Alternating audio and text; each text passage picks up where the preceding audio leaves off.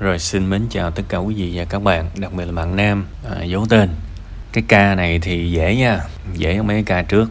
Tại vì sao? Ngành ngôn ngữ Anh nó nhìn vậy thôi chứ nó rất là gần với ngành văn học nói thiệt và trong ngành ngôn ngữ anh người ta cũng có dạy về văn học nữa tôi không biết là bạn học trường nào nhưng mà suốt 4 năm bạn sẽ thấy sẽ có những cái option để mình học văn học mình sẽ được học văn học qua phương tây nó cũng khá hay và đặc biệt là nó cũng có một cái lợi thế nữa. Đó là khi mình biết tiếng anh á, thì mình tiếp cận những cái trường phái văn học quốc tế nó rất là nhanh. Bạn biết rõ mà, nếu bạn thực sự yêu thích văn học thì bạn thấy là tất cả những cái giải Nobel văn học này nọ đồ, đa số là các tác giả nước ngoài hết. Hầu hết luôn, chứ không phải là đa số. Và nếu bạn muốn phát triển cái mindset, cái tư duy của bạn thì rõ ràng bạn cần một cái vốn để có thể tiếp cận với văn học nước ngoài. Thì nếu mà bạn không biết chữ, không biết tiếng mà bạn phải đọc bằng tiếng việt, bản dịch thì như vậy nó không có ngon. Nên thay vì mình nhìn vào cái mặt hạn chế của vấn đề, thay vì mình nhìn vào cái mặt tiêu cực, thì mình hoàn toàn có thể nhìn vào cái mặt tích cực. Còn cái việc mà muốn trở thành nhà văn thì câu chuyện vẫn là tự học và tự làm hàng ngày thôi bạn, viết everyday tại vì bạn thấy ví dụ như rất nhiều văn sĩ nổi tiếng, họ không có cái bằng văn học các bạn. Mình phải thừa nhận như vậy, rất nhiều người không có cái bằng văn học, nhưng vẫn xuất sắc.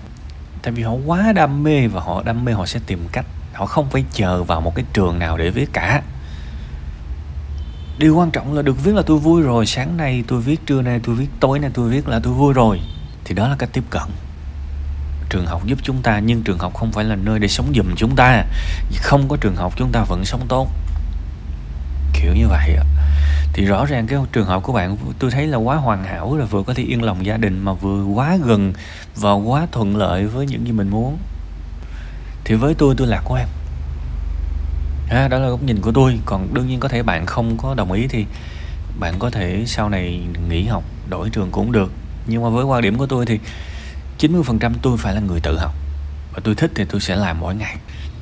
Tôi muốn là tháng này tôi viết được ờ, 10.000 chữ tháng sau tôi viết được 50.000 từ ví dụ vậy. Đó là điều mà tôi muốn và tôi chỉ muốn làm làm làm làm làm trong thực tế thôi.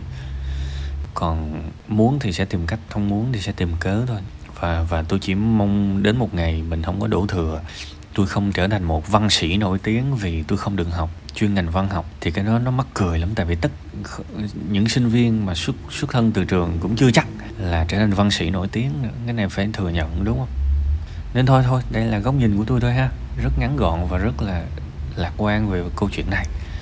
Mong là bạn sẽ nghe kỹ và thoải mái hơn, vui vẻ hơn với những lựa chọn sống của mình.